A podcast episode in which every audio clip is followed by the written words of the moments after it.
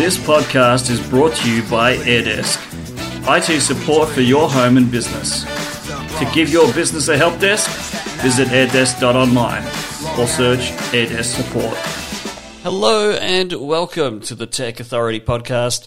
I'm Andrew Brown, your host. Today I want to talk about how to roll back a Windows 10 update.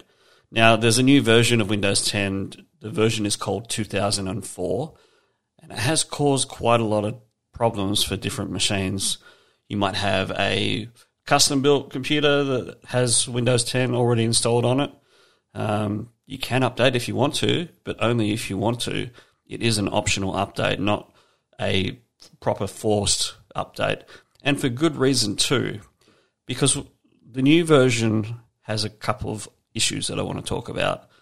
Before you update any computer to any new version of Windows 10, whether it's Windows or something else, it doesn't matter. You really should make sure that you back up your data so that you don't lose anything important.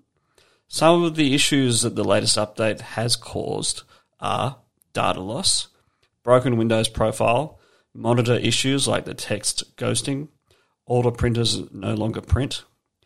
But there's an easy way to fix it. You can roll back. If you've done it, the update within the last 10 days, you can then roll back with no issue. If it's been a bit longer, you won't be able to update or roll back. But here's what, how you do it. Click on the Start menu, click on the Settings, click on to Update and Security, click on Recovery, and then click Get Started under Go Back to the previous version of Windows 10.